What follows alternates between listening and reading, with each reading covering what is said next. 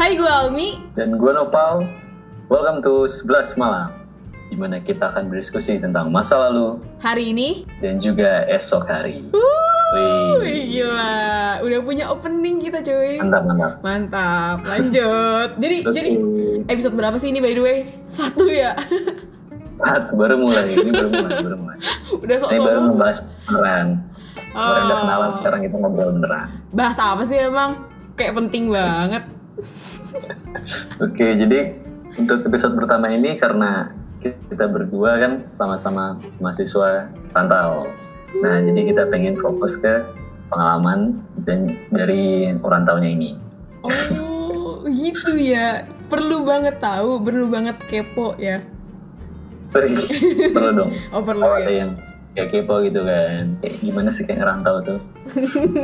Terutama nih yang masih masih S M A gitu gak sih? Yang masih sekolah, hmm. yang U N-nya U N diperpanjang. U N-nya gak ada. Oh gak ada, oh. Gak ada. Ya ampun, jalur S M A, jalur virus.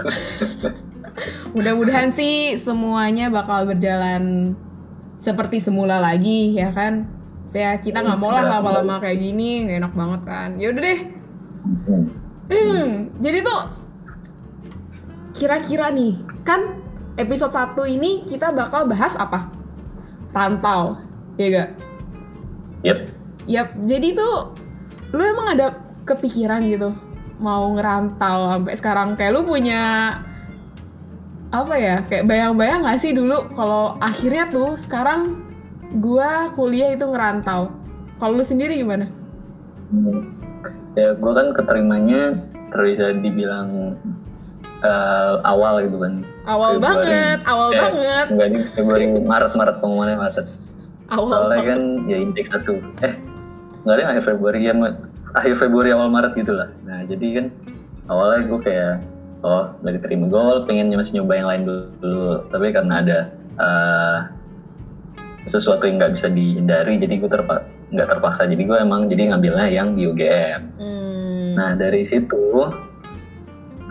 gue udah mikir, gue aslinya pas tahu, pas gue menentukan pilihan untuk di U G M, gue kayak nggak mikirin kayak ngerantau tuh kayak gimana. Hmm. Jadi kayak oh, ngerantau, ya lontar sendiri sendiri, oke, okay. Kayak nggak ada ekspektasi gitu kalau untuk ya secara jujur aja gitu gue. Kalau lu gimana? Hmm, kalau gue sih buat gue kaget banget ya gue bakal ending di Malaysia. Karena gue awalnya tuh gak ada kepikiran untuk ke luar negeri. Pertama karena dulu tuh pernah gue pengen banget. Kan gue dulu agak wibu. Gak, maksudnya gue masih okay. suka nonton Naruto doang. Tapi kayak gue kayak pengen yeah, banget yeah. kayak gue ke Jepang. Tapi selain selain Naruto-nya sih gue suka kayak di Jepang tuh bagus gitu kan. Nah terus gue tuh pernah dulu kelas sepuluh S M A gitu gue nanya sama mama gue kayak, "Mah, kira-kira kalau misalkan aku ke Jepang gimana?" Terus dia kayak ribut sendiri kayak, "Kan kamu cewek, kan kamu harus kamu di rumah aja, mesti kamu dekat-dekat sama orang tua." Terus kayak eh banyak banget gitu. Terus gue uh, semenjak itu kayak gue nggak pernah ngomongin lagi tentang rantau-rantau luar negeri. Kayak udahlah itu itu hanya impian saja gitu kan. Karena kayak dulu pas S M P pun gue harusnya boarding, gue udah keterima, gue udah bayar. Terus kayak tiba-tiba emak bapak gue kayak pengen gue tuh deket aja kayak sama mereka aja gitu, di rumah gitu. Pokoknya intinya gue tuh gak boleh jauh-jauh dari mereka gitu. Nah terus kenapa gue bisa di Malaysia itu ber- awalnya juga gara-gara gue tuh gak keterima keterima sekolah kan. Gue udah tes mana sini sini situ gitu gak keterima. Terus akhirnya kayak saat kita keluarga tuh lagi jalan misalnya lagi refreshing, untuk gue yang hampir gila dia kayak mama gue kayak ini aja coba deh di Malaysia gitu, coba cari sekolah. Nah gue tuh bingung banget Pal, asli gue tuh kayak daftar sekolah yang negeri aja gue bingung, apalagi ini udah tambah luar negeri kayak wah gue gak ngerti banget gitu. Nah akhirnya tuh kayak gue nge-sharing-sharing kan kayak oh, bapak mau gue pengen gue ada cadangan di luar negeri kayak gitu. Ya udah akhirnya gue sharing sama lu. Pas itu gue nanya gak sih yang kata teman lu itu yang mau sekolah di mana gitu. Iya yeah, yeah. kan yeah, yeah. Terus habis itu juga gue sharing sama Audrey. Nah dari sharing sama Audrey ini akhirnya Uh, ternyata kita punya pemikiran yang sama. Uh, dia bakal sekolah di luar negeri juga, tapi di Malaysia. Nah, terus gue kayak kasih tahu aja ke mama bapak gue. Terus akhirnya kayak mereka, ya udah daftar, daftar, daftar. Ya gue kan ikut-ikut daftar aja kan, karena ya ya disuruh ya, ya udah gitu kan. Ya udah deh, akhirnya yeah. gue dikasih agen gitu, agennya lewat WhatsApp pal. Jadi kayak hmm. biasanya kan kalau orang-orang yang lain nih yang masuk tuh mereka bayar agen mahal gitu. Kalau gue kayak hmm. agennya cuma dari WhatsApp dan itu gratis. Jadi kayak gue cuma dituntun aja gitu. Jadi ya alhamdulillah banget sih gue bisa d- nyampe ke sini gitu kan. Pokoknya mm-hmm. gue nggak ada kepikiran sama sekali untuk nyampe ke Malaysia sebelumnya. Gue nggak ada cita-cita kayak atau apa. No, kayak gitu. Nah, ini kan abis ada pengumuman keterima. Mm. Kalau pasti kan, wah, jadi gue bakal lanjut di Malaysia. Mm-hmm. Dan itu sendiri walaupun ada teman satu tapi kan tetap tergolong sendiri gitulah ya. Nah jadi tuh pikiran gimana kayak, aduh gimana ntar kalau gue sendiri di sana tuh kayak bakal kayak gimana? Gue siap apa enggak itu gimana? Uh, apa ya asli gue kagak siap. Terlebih kayak gue kok gue susah banget bangun pagi. Gue susah gue serius. Apalagi kalau untuk gue tuh mikir ya kalau misalkan gue di luar luar negeri gitu kan, gue kan ngambil teknik misalnya. Nah gue tuh ngerasa pas S M A aja gue ngerjain matematika, gue belajar sampai malam aja, gue kagak bisa bangun pagi kecuali sama mak gue, gue diguling-gulingin gitu loh. Nah apalagi ini kayak gue mikirnya kalau di sini bakal tugasnya banyak. Gue tuh mikir kayak anak teknik tuh adalah anak yang sangat-sangat super sibuk, yang kayak sampai no lab gitulah. Jadi kayak gue takut banget gitu, iya anjir kayak gue udah banyak pemikiran. Apalagi gue tuh dulu lemah banget kan kayak di fisika, di kimia. Jadi kayak gue kayaknya bakal ada, ada effort yang lebih gitu loh untuk itu. Dan gue gak yakin gue bakal bisa ngampoinnya. Ya tapi ya gitu deh. Pokoknya gue lebih arah negatif sih pas pertama kali hmm. pengen kesini. Kayak takut kayak, kayak ini bakal gimana. Kayak jadi kayak ada iya. kayak ragu sendiri. Kayak ini iya. bakal gimana. Kayak hmm. mikirin terus ya. Kalau lu? Dan gue mikirnya, gue kan mikirnya ya oh sendiri. Gue mikirnya ntar makan makan apa ya. Ntar ya tergantung kan juga apalagi kayak aduh ini bakal gimana. Gue takutnya kayak ntar kalau ada apa-apa kayak gimana. Tapi kan karena gue di Jogja itu kan hmm. gue masih ada keluarga sama hmm. kerabat. Jadi kan gue masih lumayan tenang lah. Kalau ada apa-apa oh. gue ada yang dihubungi. Ya gitu sih kalau gue. Enak lagi kalau ada kondangan nah, ya? Ya kalau ada kondangan ya cuma makan terus. Iyalah. Sumpah ya, gue tuh ya tiba-tiba tuh gue kangen kondangan cuy. Sumpah kayak apa ya di sini tuh makanannya kurang gitu loh. Dan kalau di rumah kan kalau ada kondangan gue pasti ikut ya. Karena ya gue gue pengen wisata kuliner lah. Ya gue tiba-tiba aja gitu kalau pas apa deh pas udah di sini gue kangen kondangan, kangen makan-makan prasmanan gitu-gitu. Berarti lebih ke arah kangen makan prasmanannya. Betul sekali, udahlah gak usah muna. Oke oke oke oke jadi kita lanjut aja. Yoik. Kan udah baik dapat kabarnya, terus gimana pas pindahnya tuh gimana? Kalau tuh, kalau kan keluar negeri nih, ya. Waduh, apa aja yang harus siap-siapin gitu-gitu kan pasti bakal banyak kan? Ah, gua dulu atau lu dulu? Gua dulu atau lu dulu? Kayak lu dulu aja deh. uh, gua dulu, ya udah ya udah, gua sih gampang aja ya. Uh, ya, kalau gue pindahannya tuh tergolong gampang soalnya aslinya kalau untuk proses nyari kosnya sendiri kan gue uh, itu dari temen gue yang bantuin nyariin soalnya ada yang dinas di sana terus kayak bantuin nyari di situ gue dapat tempat itu di jalan uh, Pandega. Nah apalagi pas uh, waktu itu gue sempet datang ke Jogja lagi terus gue lihat gue pernah jalan-jalan liburan gitu ke Jogja sama teman-teman gue. Nah pas kebetulan gue tuh lewat tamatnya. Nah terus gue lihat oh Pandega ini emang kayak makanannya banyak. Jadi kayak gue mikir ya, tentang makanan tuh kayak gampang gitu kayak oh ya tinggal jalan kemana-mana makanan main. Oh, ya udahlah sans. Enak kali.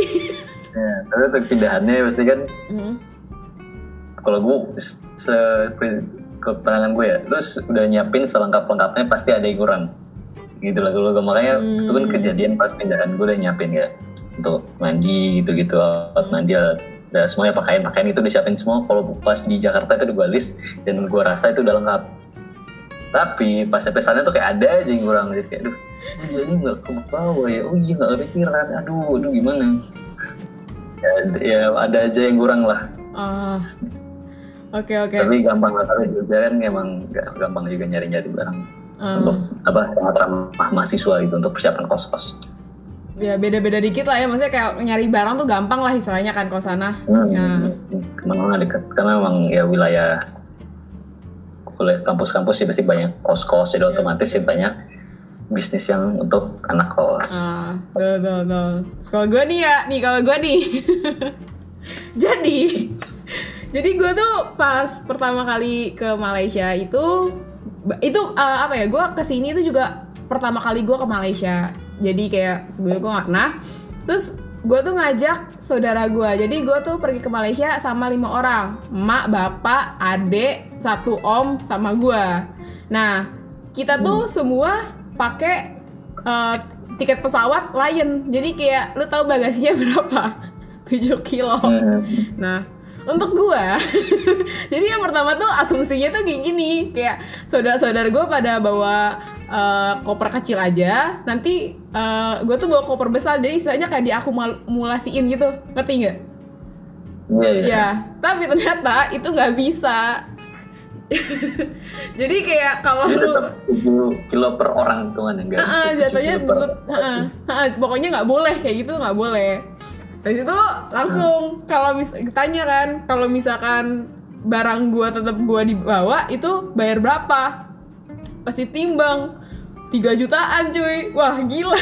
Bapak gua langsung kayak muka dia langsung berpikir gitu. Nggak, gue nggak bakal ngeluarin uang pokoknya gitu.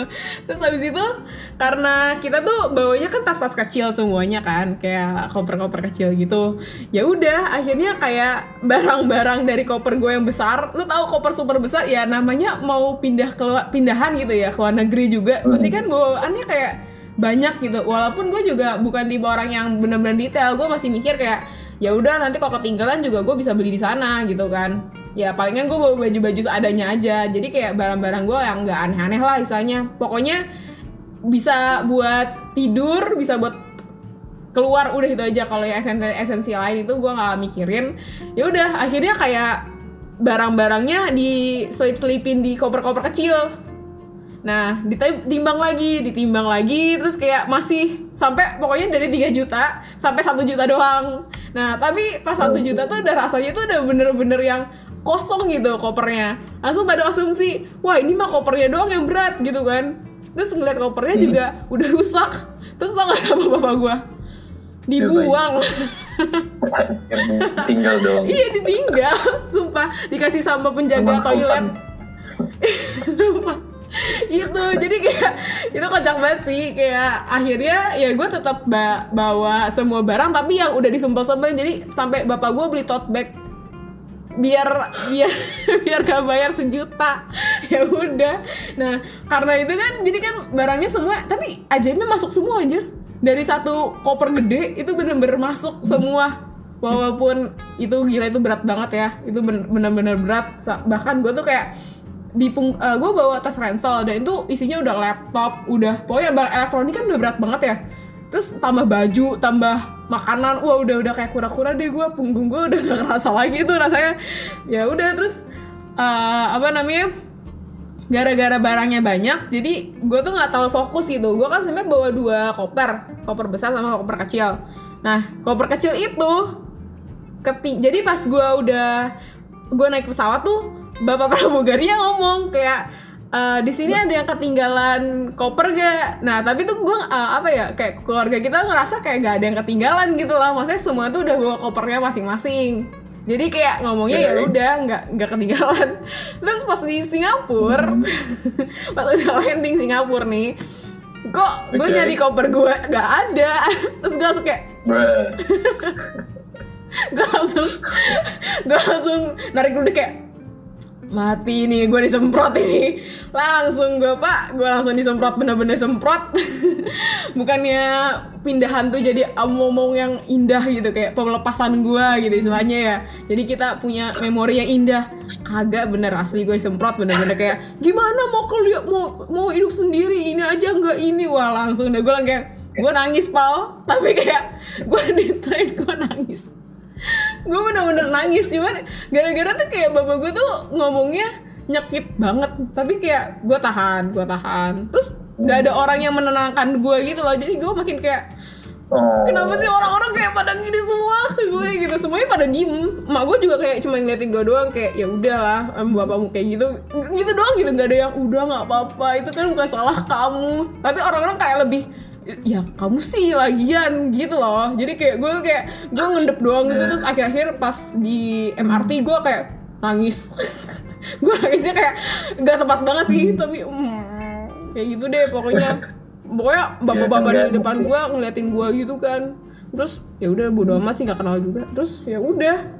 Pokoknya pindahan gue tuh nggak menyenangkan gitu sih sebenarnya, tapi okay. Ya udah gara-gara itu aja sih. Hmm, jadi awalnya udah mulainya nggak enak. Iya mulainya nggak enak gitu, sampai bapak gue nggak percaya kayak papa tuh nggak punya punya firasat buruk gitu kamu kesini kayak. Saya awalnya tuh gue kan nggak dibolehin. Awalnya tuh kayak pada okay. minta gue di Semarang aja, yang ngomong itu loh yang kata pokoknya itulah dari keluarga bapak gue, gue nggak boleh keluar-keluar kayak gue anak cewek. Jadi ya, yang pasti dijaga lah anak cewek ini. Pun berarti anak cowok tuh nggak dijaga maksudnya. Oke kayak dibuang aja pergi sana. Tapi kan anak cowok tuh lebih bebas gitu nggak sih, kayak ya ya bebas aja gitu. Nggak tahu deh. Iya kebanyakan itu. Iya. Uh, khawatirnya lebih dikit lah dibandingkan dengan anak cewek. Oke. Okay. Oke. Terus terus. Terus, terus kalau masalah perasaan awal lu pindahan nih, misalnya lu udah semuanya, terus kayak pas lu nyampe di kamar, perasaan lu kayak gimana? Oh. Hmm. Bener ya, kan gue bener-bener sendiri tuh uh, pas kayak hari kedua ospek tuh masalah. Soalnya kan pas hari pertama ospek kan di uh, nggak ospek juga sih, U G M kan namanya P P S M B kayak student orientation-nya gitu kan. Hmm. Pas hari pertama tuh gue masih berangkatnya tuh dari sama bareng sama gue sama kakak gue. Hmm. Nah, itu dari hotel. Nah jadi pas hari kedua ini mereka tuh udah pulang. Jadi perpisahannya pun pas gue di drop off di apa tuh ya di F I P. Hmm. Dari situ gue kayak, tapi pas udah kayak ngucapin kayak bye bye bye bye itu gue kayak ya udah gue yeah. nggak tahu ya gue nggak tahu gue ini anak yang gimana, tapi gue kayak nggak ngerasa kayak bakal sedih kayak aduh ya gue berpisah sama mak gue sama keluarga gue gue gue bersedih, tapi gue kayak oh gitu ya ntar juga ya udah sampai ketemu lagi ya, ntar pas libur jangan lupa telepon ya ya udah ya hmm. oke bu akan saya lakukan. Nah terus pas gue pulangnya dari ospek kayak itu gue kayak oke okay, ini gue benar-benar sendiri nih sekarang. Oke okay. Ya udah kan apalagi gue disitu kan belum ada motor, jadi pertama kali misi yang dilakukan untuk sendiri itu makan. Gue pas gue sebelahnya tuh ada ayam geprek gitu kan, jadi hmm. ya udah makan situ aja. Ya udah sih simpel-simpel aja, gue disitu kayak ya udah biasa aja kayak beli makan biasa. Ya udah kan, hmm. gue kayak nggak ada sensasi wow wow wow gitu loh. Hmm. Jadi pas gue balik gue benar-benar spend the first night alone. Ya udah, soalnya kan emang udah capek dari kegiatan dari pagi sampai lumayan sore, hmm. capek kan. Ya udah gue langsung tidur terus kayak, oh ya udah, kayak gak ada sesuatu yang berbeda. Udah kebiasaan sendiri ya mas.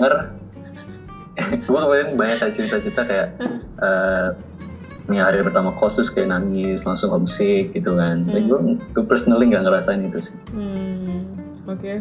Sama sih gue juga sih. Gue bahkan kayak antusias karena pas gue kuliah di sini juga tuh kayak perjuangan gue sendiri, karena kebanyakan orang tuh nolak gue untuk sekolah di sini, terus kayak akhirnya gue bisa sekolah di sini tuh rasanya kayak excited, gue lebih arah excited. Dan emang dari dulu tuh gue pengen banget coba hidup sendiri, kayak lepas dari semua itu, kayak mencoba mandiri kayak gitu sih, karena kan gue kebanyakan dikekang gitu kan kalau dalam rumah, gue ngerasanya kayak gitu sih, kayak nggak boleh kemana-mana, nggak boleh pulang malam, kalau sih kan bebas coy, gak ada yang gitu.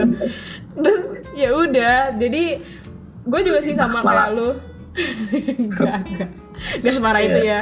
Terus uh, ya itu sih gue ngerasa kayak ya udah, tapi uh, pas malam pertama gue lebih arah gue sibuk sama kerjaan kayak beresin kamar. Jadi ada hal yang disibukin sama gue, jadi gue nggak sempat kepikiran kayak gitu. Jadi ya pas mereka say bye bye juga gue kayak dadah dadah Dadah.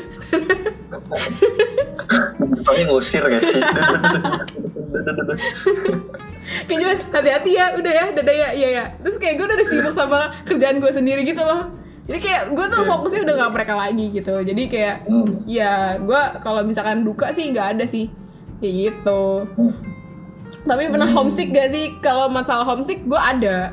Gue ada tas gue mau tes, terus banyak assignment, hmm. terus kayak assignment gue tuh yang kemarin tuh kelompok, jadi kelompok udah kelompok ribet, terus ya gitu deh pokoknya dramanya banyak gitu, ya gue ngerasa kayak down aja gitu saat gue down, istilahnya kayak saat gue down, gue kayak butuh orang, dulu tuh jadi kayak inget kayak di rumah dulu kalau bisa dusel-dusel gitu kan, diketek gitu. Ya, kayak gitu deh. Ya makanya kayak bisa-bisa itulah, bisa-bisa bisa ada adek gue gitu kan. Tapi kan kalau sekarang kan kagak ada gitu kan. Kayak rasa tiba-tiba, huh, gue sendirian, gue sepi, gue menyedihkan gitu. Kayak makin-makin aja dramanya gitu. Ya udah.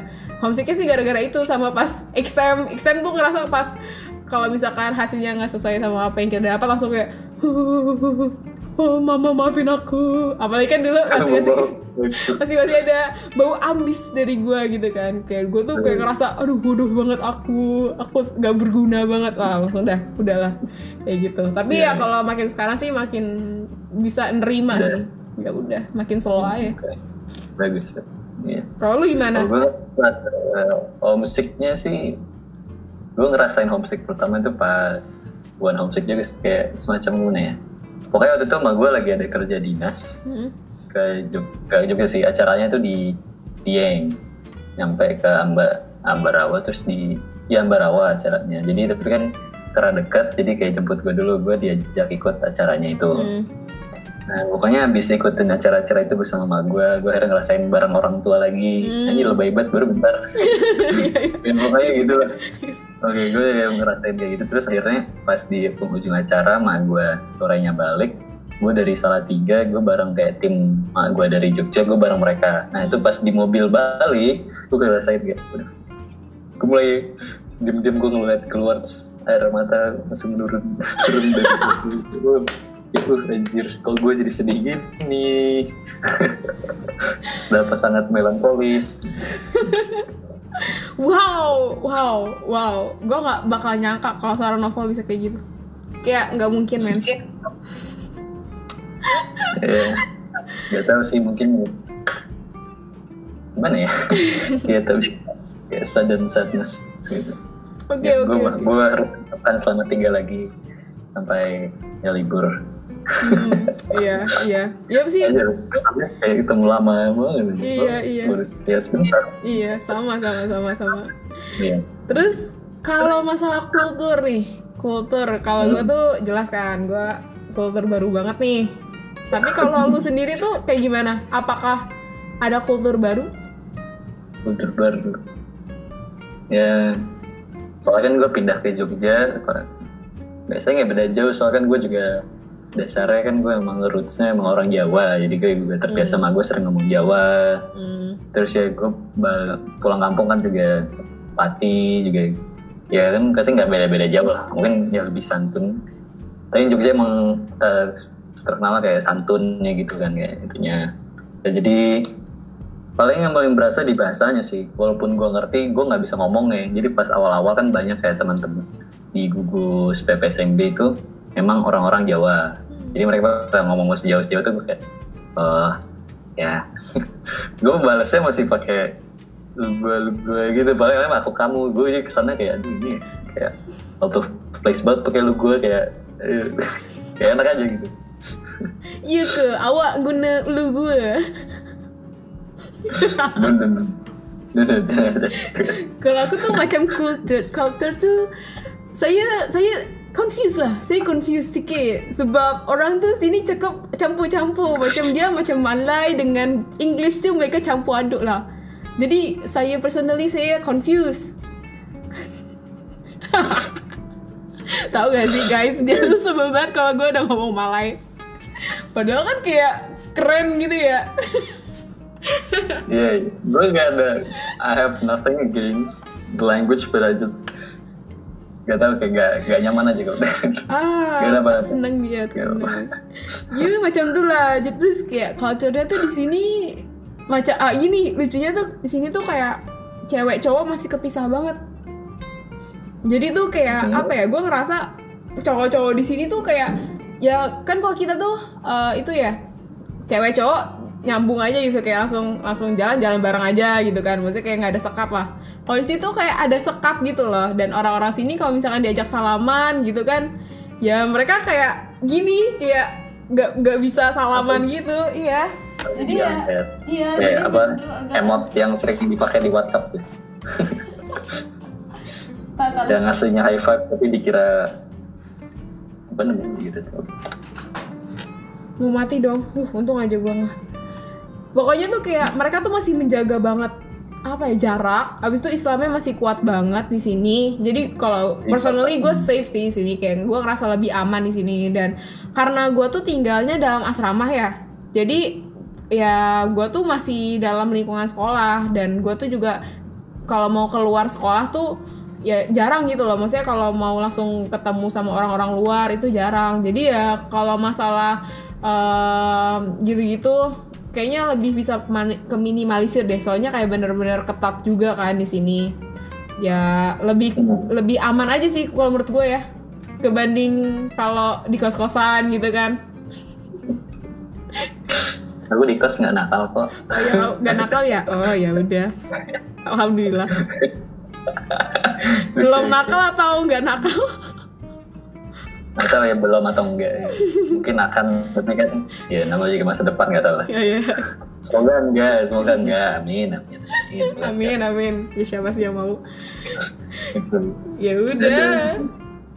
Terus nah jadi akhirnya bisa ngerasain kan kayak udah akhirnya gue hidup sendiri, gue bakal bisa nentuin apa pilihan gue, nggak ada yang kontrol gue kayak gimana. mm, oh. Nah itu kayak kalau lu tuh gimana tuh rasanya? Kayak akhirnya bebas gitu kan, kalau di rumah tuh kayak peraturan apa jadi list bla bla bla bla bla bla bla.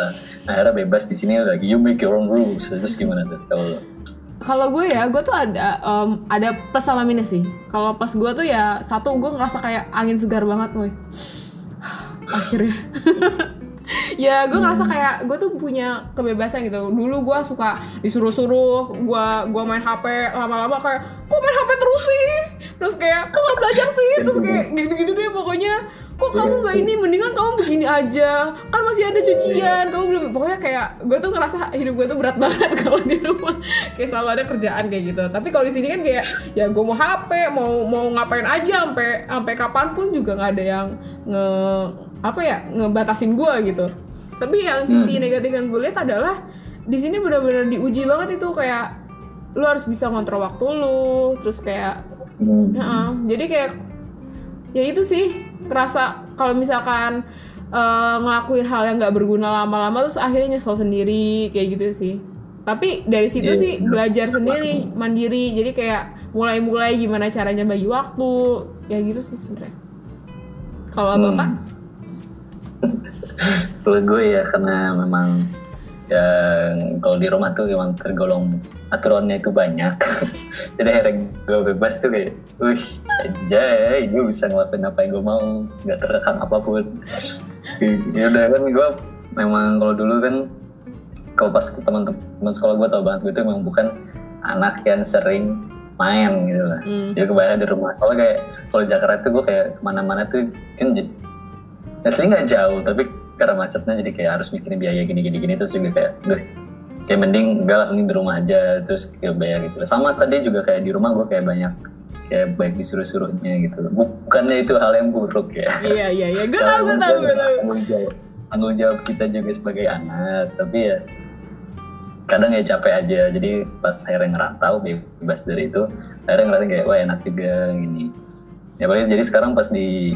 Uh, di kosan tuh gue jadi bebas pulang malam, soalnya kan gue juga sering ada kegiatan lah di kampus sama tonggo nongkrong, jadi baliknya tuh ya jam berapapun ya sabi aja gitu. Uh, enak nongs banget, gila ya, nongs terus kayaknya, kayaknya nongs terus emang nih orang semenjak dilepas dari kandang langsung. Ya akhirnya gue ngerasain jadi anak yang sering main. Kalau gue sih itu sih mungkin kita punya case yang sama kayak gue juga dulu bukan anak yang sering main banget gitu, gue nggak boleh, gak dibolehin terus gitu. Tapi kalau bedanya sekarang gue kayak di sini ya nggak bisa kemana-mana, soalnya kayak jauh, maksudnya jauh dari peradaban gitu. Kalau tempat gue tuh kayak di hutan gitu lah, weh. Kayak susah lah. Iya susah kalau misalnya mau nongs-nongs ria kayak gitu. Kafe juga palingan ya warung-warung dalam university gitu. Kecuali kalau ke mall, tapi kadang-kadang kalau ke mall tuh gue suka mikir kayak uang gue, karena kan anak rantau gitu kan, apalagi kalau gue kan kursnya di sini lebih banyak ya, jadi setiap gue mau belanja kayak udah ada kalkulator aja di otak gue, kayak aduh ini udah worth it lah, iya iya iya iya kayak udah udah gitu aja. Jadi kayak karena gue tipe orang yang kalau misal bukan apa ya, gue tuh perhitungan banget deh kalau misalkan untuk uang. Jadi kayak hmm. ya kalau misalkan kemahalan, kalau ngerasa gue gue nggak ngerasa worth it ya gue nggak mau beli gitu, walaupun katanya enak banget ya, kayak udah amat mending gue bagi gitu. hmm. Ya gitu, kayak gue nggak tertarik gitu sama orang-orang yang ini enak banget terus gue beli, kayak tapi kalau harganya nggak nggak yang gue yang nggak serak gue nggak mau.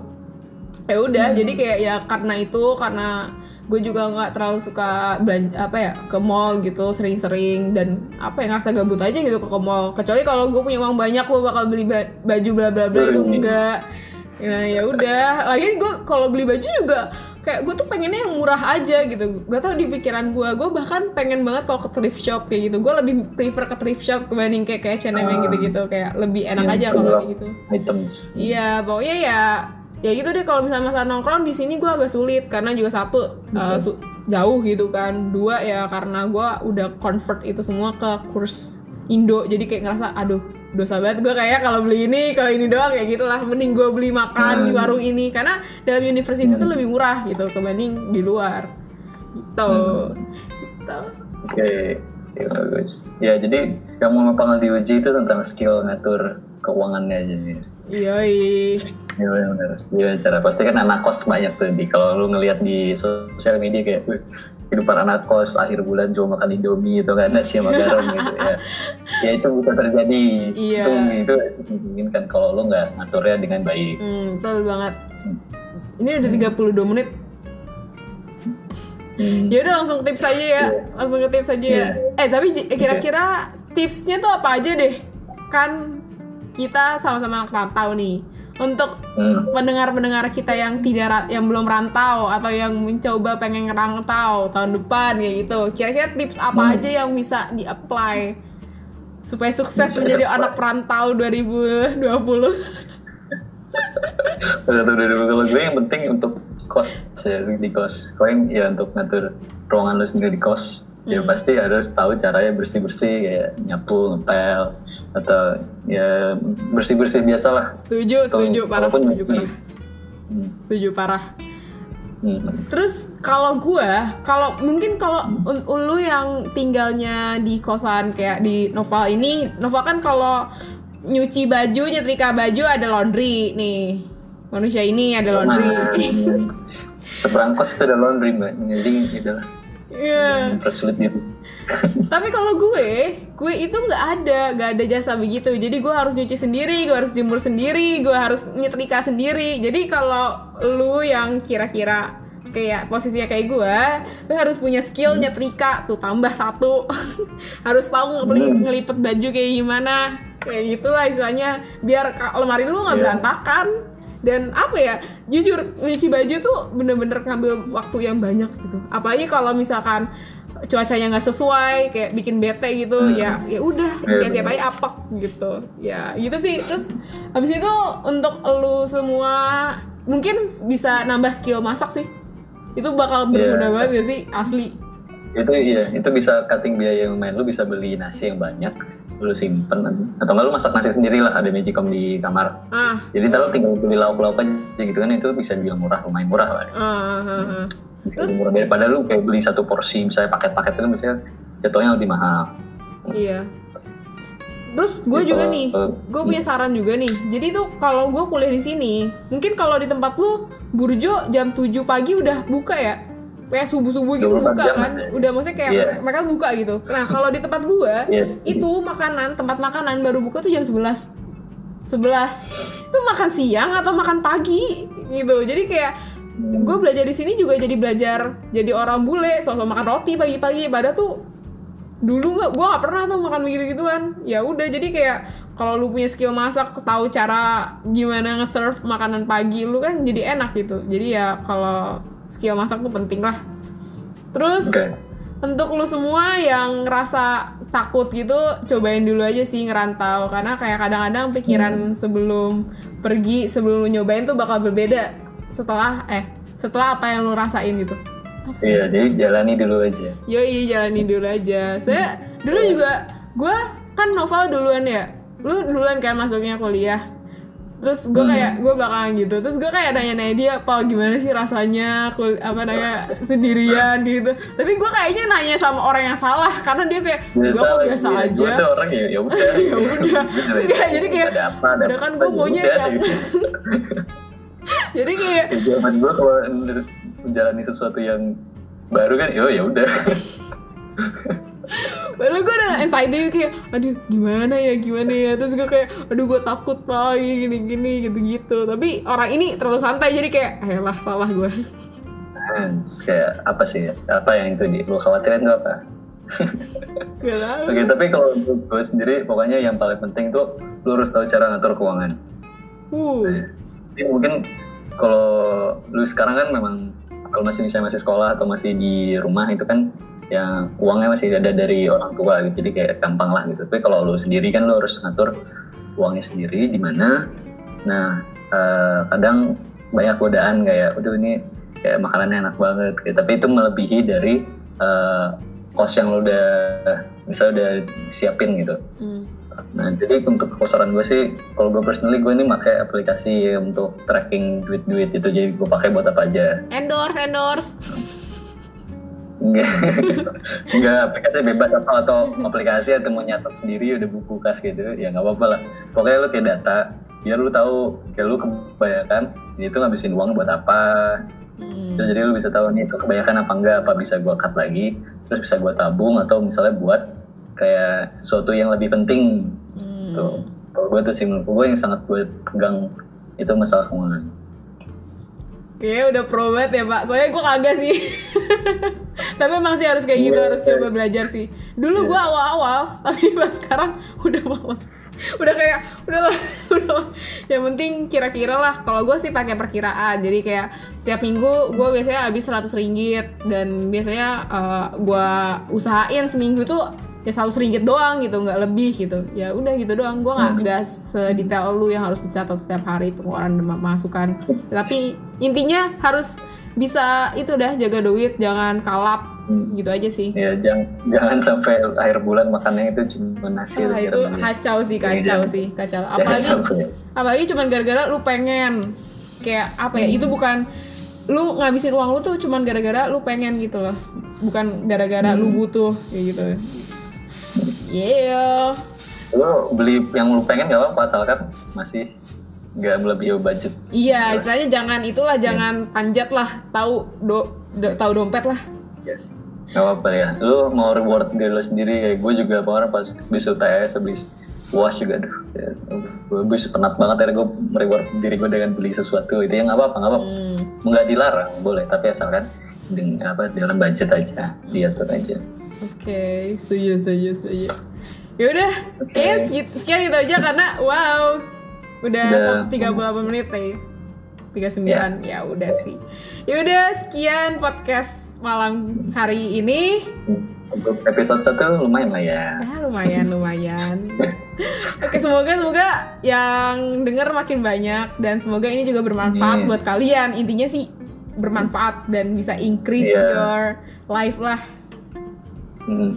Soalnya kita juga kan ingin berbagi uh, informasi aja, siapa tahu ada yang menemukan ini sebagai sesuatu yang bermanfaat. Yops, setuju. Oke, okay, gua Almi, okay. gua Nopal. Undur diri, bye bye. Selamat malam semuanya. Bye bye.